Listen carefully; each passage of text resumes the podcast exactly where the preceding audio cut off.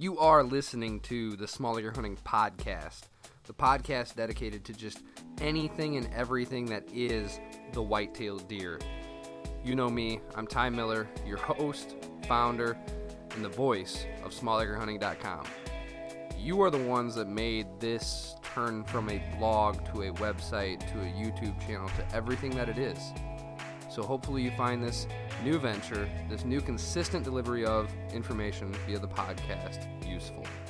But less chatting on the intro, more chatting on the topic. Let's get this episode started. Let's talk white tails. Okay, we are off.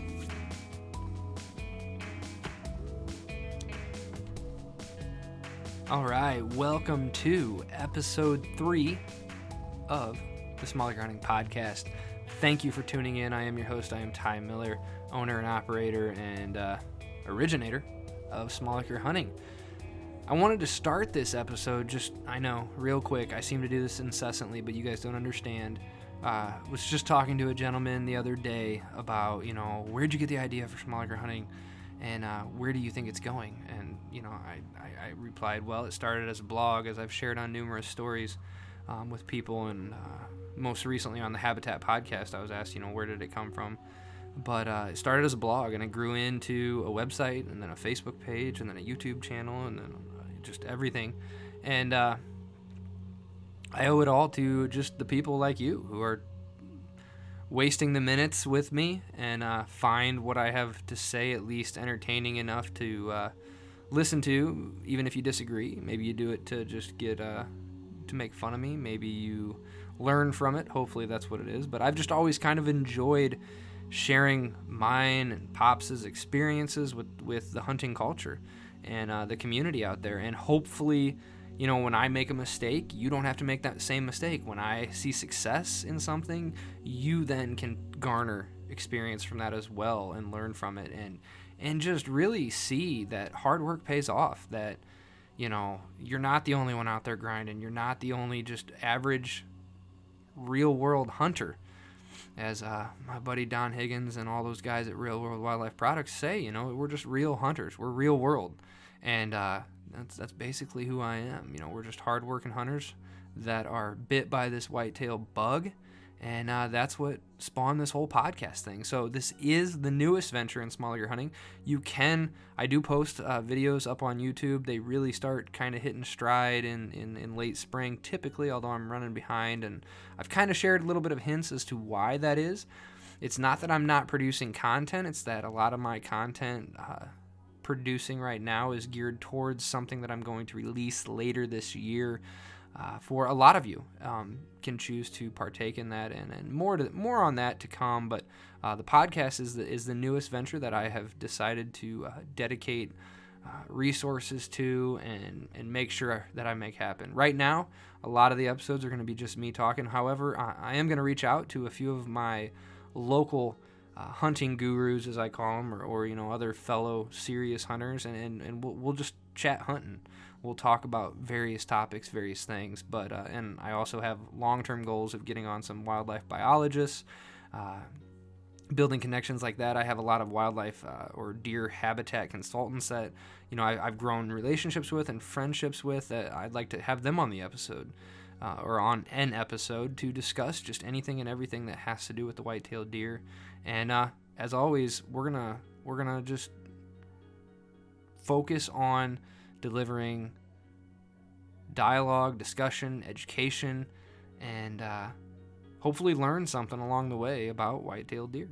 So this episode, as you can see, is titled Realistic Expectations, and really that's what the brunt of this episode is going to talk about. You know, what, in my opinion, should drive your expectations for your season, how I measure my expectations for my seasons. This actually was garnered from a question that I received in an email form from uh, from a gentleman named Matt, and Matt calls Missouri home. So Matt, shout out to you, and uh, thank you for your question. But you really wanted to know how to go about, you know, you're still kind of young in this hunting game, and you've got a property that you, and it sounds like some family picked up, and you were just curious how I go about um, setting goals or expectations for the season and, and how I measure success, I guess, in kind of a way. So it's kind of a three-part question. We're going to unfold that towards the end of the episode, or the middle and the end of the episode is going to be geared towards that.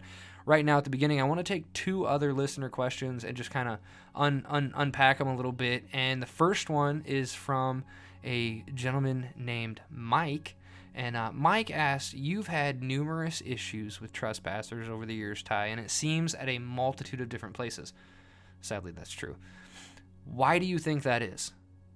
Also, what are some things you've done to encourage better relationships with neighbors that maybe you haven't shared with us before? So I'm, I'm assuming, by the way, Mike kind of worded that and some of the other stuff that he put in uh, that, that question that he uh, he's listened for a while. So first of all, thanks for tagging along, bud, and uh, hopefully I can give you an answer and un- unpack this a little bit. So I do have some beliefs as to why we seem to deal with trespassers more than a lot of you out there. And I think the first part of it is just simply we hunt very pressured places. We hunt small parcel places with a lot of people. Um, the smaller the property sizes, the more people you're going to deal with. And the more people you're going to deal with, the more chance of hunters you're going to deal with, or just recreational land users, period.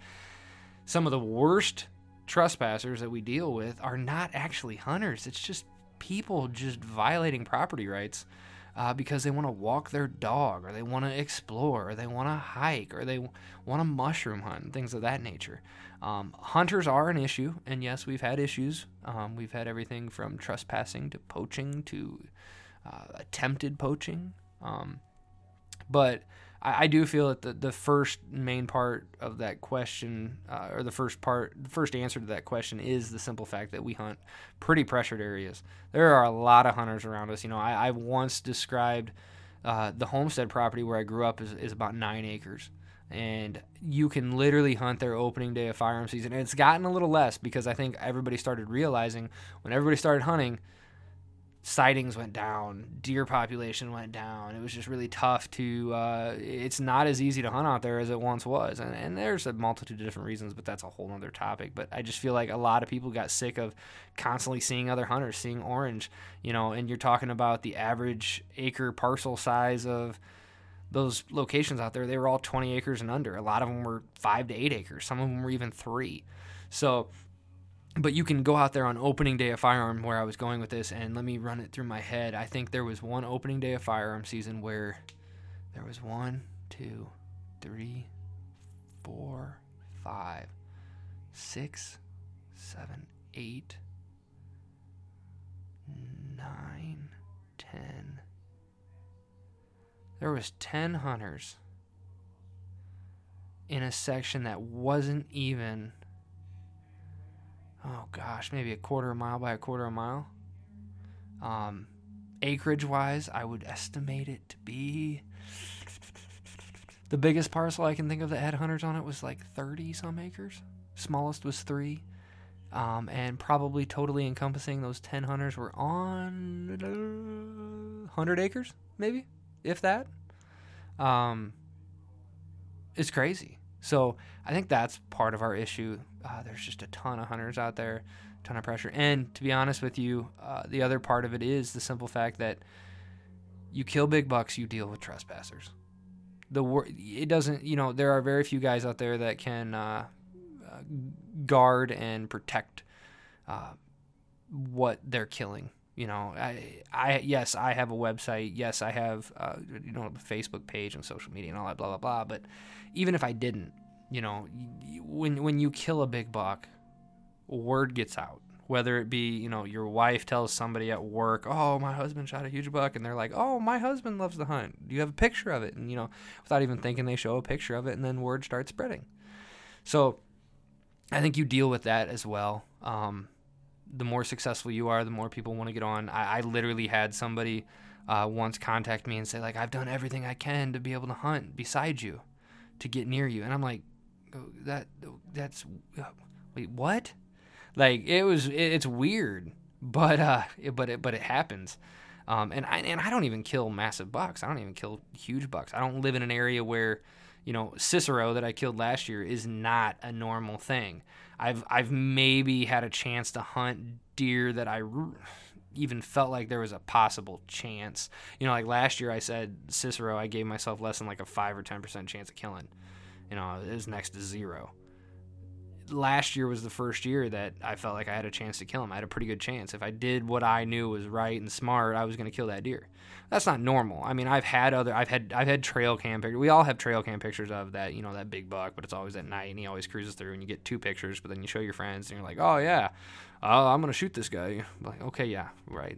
You know, we, we lie to ourselves a lot to encourage us. It, it helps us get up in the morning when it's the butt crack of dawn and we got to get up the tree and we want to get there a half hour before light. We want to be sitting in that tree, so we want to get to the tree well before that and uh, be waiting, and, you know, it helps us do that, so whatever. But high pressure and success, those are those are two of the biggest reasons. And I, you know, my personal property lives in a fairly congested area. There's a lot of residential housing around it, so just the more people, the more chance that you have people that are, are trespassers, criminals. Um, and yes, if you trespass, especially with intent, I, yeah, I'm going to call you a criminal. You're a criminal trespasser. You know, there are honest mistakes, or your dog got out and you're trying to recover the dog. There, there, there is intent. If you purposely choose to be naive, or you purposely choose to ignore the signs, or you purposely trespass onto somebody else's property, you're not going to get any compassion from me at all. Period. End of discussion. But uh, second part of the question was, uh, what are some things that you've done to encourage better relationships with neighbors that maybe you haven't shared? And I love this question. Uh, one of the first things I try to do is form that good relationship. Uh, there, and that could be as simple as writing a letter explaining, hey, um, Mister and Missus Smith, just use a, a generic name. You know, I'm not hunting your property, but I wanted to let you know you may see me on, you know, Mister and Mister Yo- Mister and Missus Yoder's place next door to you. Um, I'm the young man who's garnered permission from them to hunt. I just wanted to let you know I'm going to be over there. I'm not going to trespass onto your property. I'm not going to step foot on your property. Um, I would like to be able to call you, though, in case, in case, unfortunately, a bad set of circumstances lead to a deer that's been shot and I'm tracking. I don't want it to go to waste. I don't want the deer to die in vain and not be recovered and be salvaged and be ate. Um, so I would like the ability to at least, you know, give you a call, garner permission. I will not step foot on your property without your permission. And if if you want to tag along, if you'd like, if you don't trust me to do it by myself, I will gladly, you know, wait until you arrive, you know, yada, yada, yada. And maybe that's a discussion I have later, but I do like to write and introduce myself sometimes to neighbors. Um, I actually have permission to track down deer. And I didn't think, I'm looking at a buck right now on my deer totem. Um, he's the middle buck, and his name's Trident. And I have a neighbor who is anti-hunter, uh, a neighbor to the homestead property, I should say, that is anti-hunter, doesn't let anybody hunt, but yet he he respects us because of the way I went about approaching him. And um, I once shot a doe that I didn't feel like I hit her uh, that great. Um I actually doubted whether it was a fatal hit or not. And I explained this all to him, but I said, you know, I'm not going to be able to sleep knowing that I did not search for this deer. Um, it's on your property. Um, you know, we hunt. It, it's, it's a small sliver of land back there. Uh, I regret to inform you it ran onto your property, and we've only found a couple droplets of blood, but I know exactly the path that it's went. I've marked a few trees visually in my mind, and I'd like to go back there and look. And uh, and I promise to, to look until I am one hundred percent sure that we either find the deer or there's no chance of recovery. So uh, begrudgingly, he let me, and I told him I would inform him when we enter his property and when we exit his property. So I kept my word to all those things. I explained to him that, unfortunately, we only found three more drops of blood, which is a good thing. Um, that was only, that was, I think that might have been the first deer that I've ever drew blood on but not recovered. It's it's happened since, unfortunately, but uh, uh, I explained to him, you know, I, I just, I appreciated him immensely allowing me to even get onto the property, yada, yada, yada. I think I may even send him a gift card, you know, a small little token of my appreciation, thanking him. And then uh, it actually led to, there was another year where Trident went on to his place, we gained permission, and I found that buck on his property. And again, sent him a thank you. Um, cards, and uh, and I believe I sent him another gift card or something like that. So whenever I've had to use his property, which I think has only been those two times, we've always I've always sent him a, a, a card and a thank you and uh, some kind of gift to an extent. So those are some things that I've done. Um, at the at the new property, a lot of it's been uh, informal uh, introductions. I think it's much harder for a neighbor to trespass against somebody who has now a face to them. I think a lot of people out there just see a property that, in their opinion, sitting idle, nobody's taking care of it, and there's no face to it, there's no name to it, but now there's a name. The second I introduce myself, hi, my name's Ty Miller, you know, this is my property, or, or I own that property over there to your west, you know, uh, we're doing a lot of ma- land management over there, we, you know, I may I, I may say that we do a lot of recreational activities like camping and, and shooting and things like that, you know, I like to drop the hint that, you know, there may be some shooting going on over there, so maybe you shouldn't walk over there. But uh, I think I think it makes a big difference once people see your face, once people shake your hand, and they put a face and a name to the land. I also give them my contact information. Um, I, I try to avoid giving them my mailing address. I don't want them to know how far I am from my land because I don't live on my land, but I don't want them to know where I live. Obviously, if they're savvy enough, they can look up tax records and things of that nature, you know, whatever. But I rarely do that. But I give them my email, I give them my cell phone number, and I even give them my pops' cell phone number and email as well. And some neighbors even get a description of our vehicles, especially if they're by a parking spot on my property. And uh, there's a there's a gentleman that is by my one access that he has the description of every vehicle that I may drive out there, my wife's included, and mine. And he basically has a rule, like if he sees anybody park there and anybody get out and walk onto the property, he calls me immediately and then he's to call the cops because they're not supposed to be out there. Um, you know, obviously I will tell him to call the cops, but, and I will be out there lickety split. And I always joked with him and another neighbor that, you know, if you help me capture a trespasser, if you, if you're the catalyst to get me out there in time to catch these people, I'm going to give you a hundred dollars. Like I take trespassing that serious. I despise it. I just absolutely, it makes my blood curdle because I do a lot of work at my place to make it as safe as possible for the deer, and it's not your right to violate that. I'm not going to go violate your yard. I'm not going to go walk into your backyard during a family get together that you care about, so don't go walking onto my property that I care about. So that's how I've, I see that. But those are some things that I've done. Introduce yourself, write letters, thank neighbors. Um, man, good neighbors are worth ten thousand times their weight in gold. And uh, bad neighbors are a negative ten thousand times their weight in gold as well.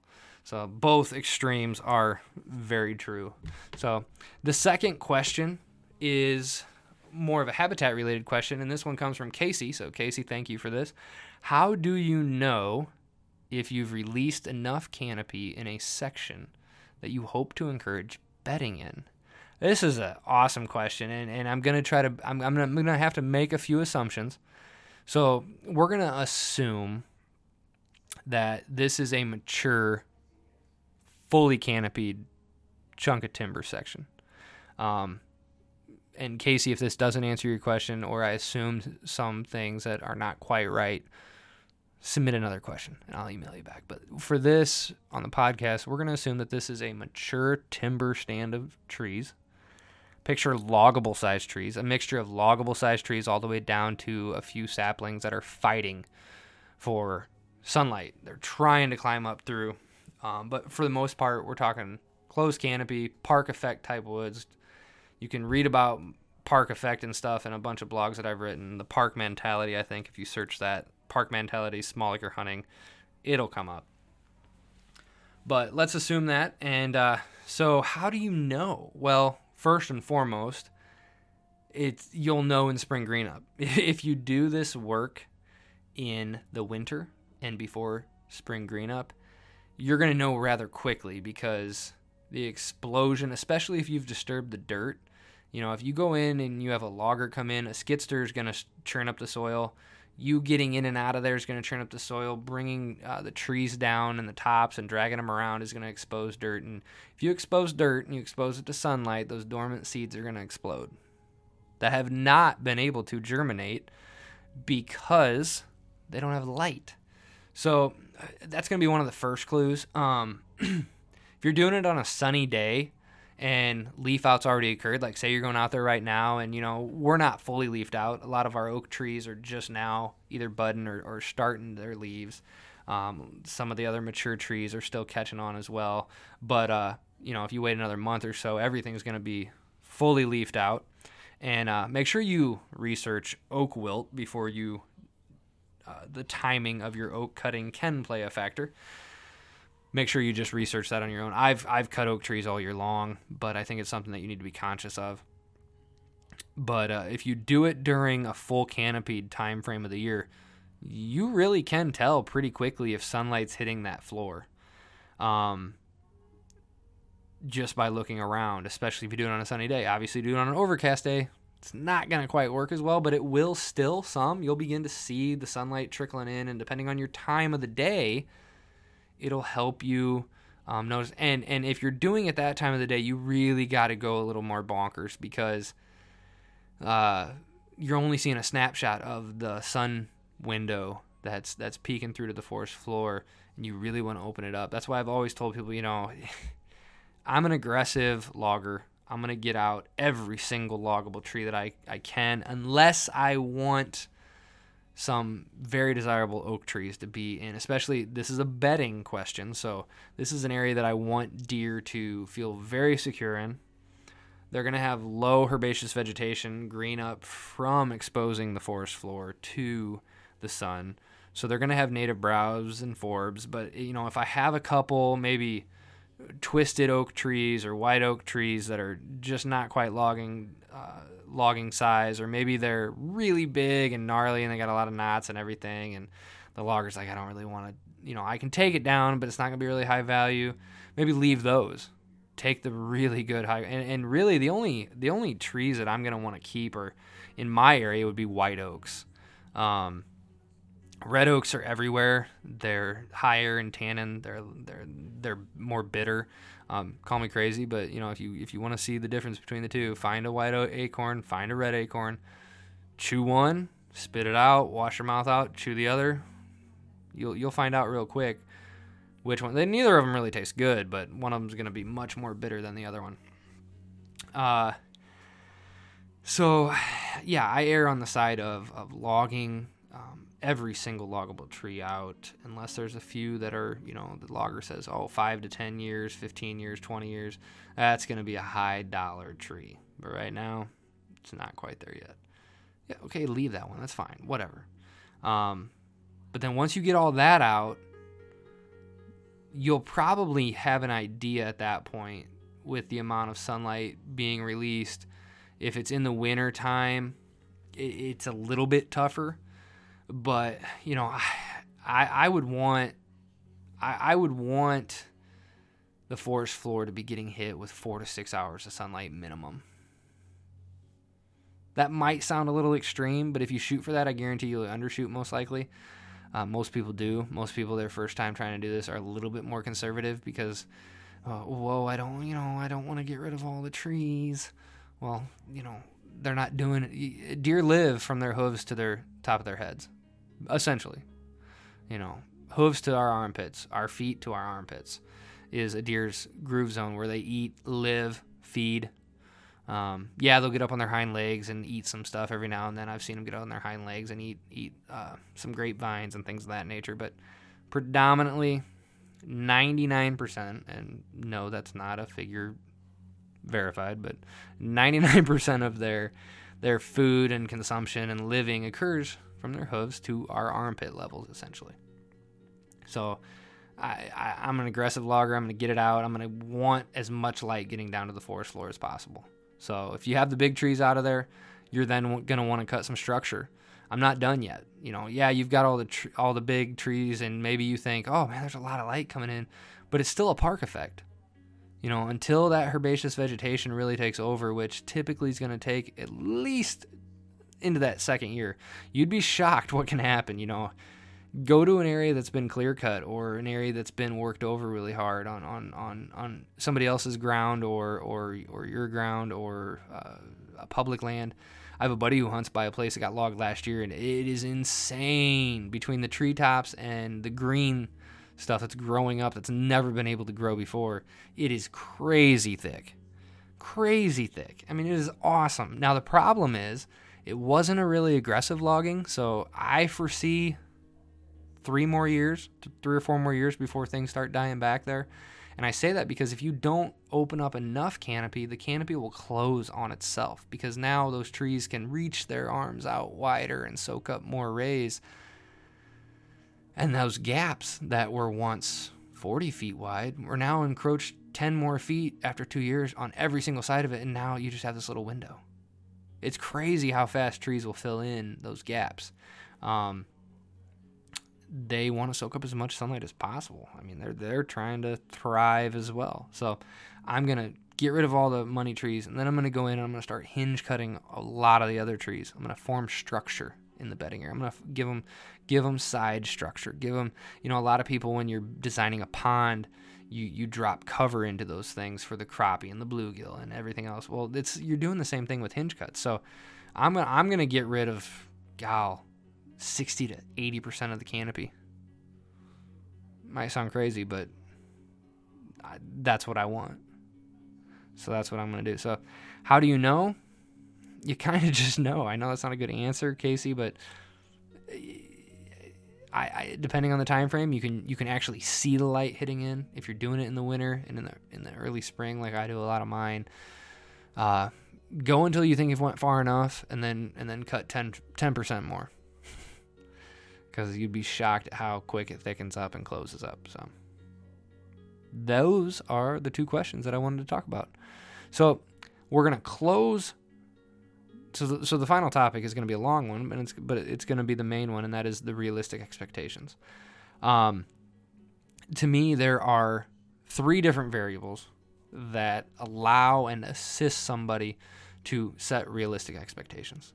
And then there, and then I'm going to talk a little bit about unrealistic expectations and what's driving those and what is destroying the hunting community, in my opinion. And it affects expectations. It ex- and, and it's it's influencing and affecting, especially the younger population of, of deer hunters. And we can talk about, you know, what are the factors to blame about that. But let's first cover the three main things that, in my opinion, drive realistic expectations. The first one is location. What type of expectations fit your area? Um, I got news for you. If you hunt in my area and your expectations are to kill a Boone and Crockett, is it possible? Yeah. Likely? No. A rarity? Yeah. Maybe next to impossible? Yeah, that'd be a little bit closer. So, I mean... It's crazy. I mean, Cicero wasn't even technically a Boone and Crockett. Yeah, he grossed Boone and Crockett, but technically didn't make Boone and Crockett. So even I can't say I've done that yet. And he was an amazing buck. But I have probably only gotten a picture, maybe one or two Boone and Crockett. Actually, I know I got a picture of one because he's dead. And uh, uh, neighboring hunter of the, the one property that I hunt uh, has him in his basement. So awesome buck, awesome hunter, awesome guy. But uh, location drives everything, or, or in many ways drives a lot of stuff. So, you know, in general, Iowa is a better place than Indiana. My expectations in Iowa are going to be different than Indiana. I'm going there in twenty twenty-two, and you can bet your sweet biffy, my expectations are going to be a little bit higher. And I'm not just talking um, antler inches. I'm not just talking age of the deer. You know, I might, ki- I, I will kill a three and a half year old where I'm at, especially if it's in the top ten percent of the deer population. Out in Iowa, I'm probably going to try to only shoot a four and a half or older. And uh, th- there's going to be minimum minimum antler restrictions out there as well, unless I want to pay a hefty fine that this poor boy cannot do. Um, I'm going to be sharing a camp with some guys that may scoff at the the fine, but they're more they would be more upset about the ridicule from other guys than the money, where I'd be sweating because of the money. But uh it just is what it is. You know, Iowa's better than Indiana. Kansas is better than Pennsylvania in general. So location drives a lot. Find out what your area typically delivers if you're new to the area. Find out what the normal harvest trends are. And, you know, a lot of that can be garnered at, at local bow shops, local archery places, um, contacting the D N R, contacting a conservation officer in your area, just just opening up that dialogue and trying to figure it out. Uh, camera surveys will help you as, as well, too, but, you know, getting to know the expecta- the expected range of, of bucks is what we're talking about in, in your area is, is key. So, you know, if if if no one sixty's ever been killed in your area, you, you probably don't want to set that as your as your minimum. So, I mean, unless you really want to just have an obnoxious goal. Um, the second thing is pressure. I've I've spoken to. Uh, you know, how many hunters are around around my place, you know, that's going to drive into my expectations as well. Uh, I'm not going to, it may, you know, instead of me waiting for that one fifty inch deer when I've got two other the same age as that buck that's one fifty-five, but I got two others that are that same age, but they're one thirty-five and they're one, maybe pushing one forty. You know what? I might put them on my list because the pressure's crazy. And, you know, I'm not in this. I don't get paid. Most of you listening to this probably don't either. So don't let all the hunting videos and all those guys tell you what to do because they're not you. And that, that ties into the final thing, which is really the most important, and that's personal goals, or how do you wish to measure success? Uh, I, I know a guy in the area that, that went years because he wanted to kill a one sixty inch deer. And, and by gosh, he did not want to kill something smaller. Well, he didn't enjoy hunting anymore. It's not worth it to me. I enjoy hunting way too much to have just, you know, ridiculous, unrealistic goals. I don't have an antler minimum. I don't even really have a hard and fast age minimum. I've always kind of lived by the motto, personally at least, that on my properties, and, you know, I might go hunt my place, and a one twenty might be on my hit list. There. I might go to another place, that buck wouldn't even break the top five, and he wouldn't even be thought of getting shot. Because each property is different. Each property has different location. Each property has different pressure. Each property has uh, different deer densities, different expectations. Uh, the deer themselves are going to be either killable or not by their trends, not their patterns, but their trends. We'll talk about that sometime. So it, it all, it all, it's different from property to property. So I measure success. I do, part of my measuring of success is, yes, a big buck. Antlers is always great. That's like a, that's like an added bonus, but age, for me, um, you know, a five and a half year old that scores one thirty, in my opinion, is is a much cooler accomplishment than a two and a half year old that scores one forty. Um, just how I think. It's how I'm wired. That's part of my personal wiring. That's part of my personal measuring of success. So that, that's something that you're going to have to be really honest with yourself. You know, is it more important to you to, to get a buck of a certain caliber, whether it be for, for, for prideful reasons, for bragging reasons, whatever it is, um, or is it more important to enjoy the hunt, to to harvest something? Um, maybe you don't want to have a minimum. Maybe you just want to go out there and hunt, and the first buck that presents a shot, you're going to kill it. You know, I, I we get we get so wrapped up in wait for something bigger, you know, and, and I'm a fan of that. But, you know, especially if if that's not your groove, if you're new to hunting, if you've never harvested a buck before, or you have no desire to trophy hunt, insert air quotes around trophy hunt, however you de- define a trophy. Um, that's one of the reasons why I despise that term, because pff, trophy is such a, a personal opinion that you could you could, you could survey one hundred different hunters and they all have one hundred different opinions, you know, cow. It is what it is. You know, I, I've always said, put four hunters at a table and, and ask their opinion, you're going to get five. So it, it, we're very opinionated people. So I think that that's going to be a big driving force. You know, uh, I, I always try to have at least two bucks on every property that I'm, I'm, I'm targeting. Um, obviously, if a mature deer walks up and he trips my trigger, I'm going to trip my trigger and shoot him. So that's just what I'm going to do. So th- those are kind of the three things that I always weigh in. And and, and, and I, I know that may not answer the question specifically, but that's how I build my expectations. And they could, they could change every year. They could change each property. Um, one day I could be hunting a place that, you know, I'm hunting two bucks specifically. And I've already set my sights on one buck each year. Or, or a year, I, I there was one year it was it was R D or nothing, and there was another year it was it, it grew into Bertier or nothing. That was as recent as twenty seventeen. So that's just what we got. And uh, the the final thing that I wanted to talk about when it came to realistic expectations is what what, what shouldn't drive them, and, and that's social media. And, and this is the, the the irony may be very thick here, but. Um, social media is just an amazing resource. It's incredible. It, it can be the largest educational resource that hunters have uh, through websites, forums, Facebook, you know, you name it. Any anything digital media related is just the the knowledge that's out there is incredible. But, and this is a really big but. But it is so damaging to the hunting culture, in my opinion, as well. Um, social media shaming is, is just ridiculous. I mean, ridiculous. Just stop. Hunting is such a personal thing that it's incredible. And I and I and I know I've gotten on this soapbox before if you've listened to some of the past podcasts or even videos, but you know what? Give me two more minutes because it's ridiculous.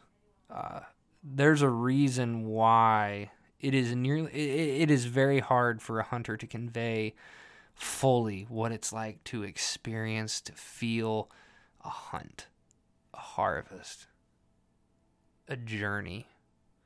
You can have two hunters, one the cameraman, one the hunter, experience the hunt together from start to finish. They wake up, they eat breakfast together, they drive to the stand to the to the to the location together. They they pack everything together. They get to the tree together. They climb the tree together. They get they literally witness it just two or three feet apart, the whole thing play out. The recovery they do together, one filming, one tracking. They celebrate together, and then you sit them both down in separate different rooms and ask them to tell the story of the hunt. Get ready, because while there's going to be a lot of overlap, each one of them heard something different,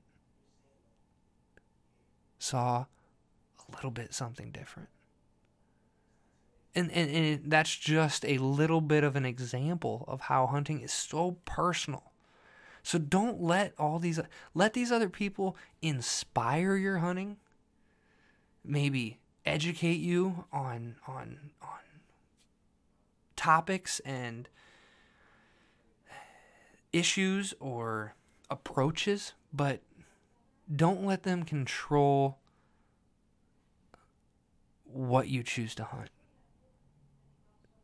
and how you choose to measure success.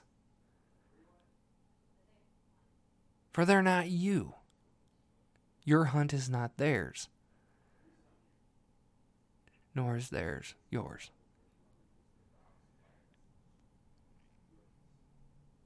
And I think we're going to end on that, guys and gals, because I know I got female listeners out there. I know you guys write. Unfortunately, I didn't have a question this time from you, but you know, if you're a female out there, write me. I'll put you at the top of the list. Wait, is that sexist? I'm just joking. We're going to stay away from the political agendas. Stick to whitetail. But thank you for listening, guys and gals. I appreciate it. Um, if, keep the questions coming. There's two other ones that I did not cover in this episode that I'll bring up next time. If you have a topic or a question for me, shoot me an email at small acre hunting at gmail dot com. You can message the Facebook page as well. And uh, hopefully if you like the podcast, you will take the time to at least give me a five-star rating. It does help. It does spread the word. And you'd be shocked at the visibility that podcasts gain when you start getting better ratings. And if you take the time, write a quick little blurb. Eh, you know what? We're only three episodes in this year. If you want to wait a little bit, I completely understand it and I respect that. But I think that's all I got for you guys now. As always, I'm Ty. This is Small Eager Hunting. God bless and good luck out there. As I already said before, thank you for listening to this episode of the Small Eager Hunting Podcast. Hopefully, wherever you find yourself, private, public, big land, small land, new hunter or old hunter, there's something that you've learned. For ultimately, that's all I care about. If you have any topic discussion ideas for the Small Acre Hunting Podcast, be sure to email me at small acre hunting at gmail dot com.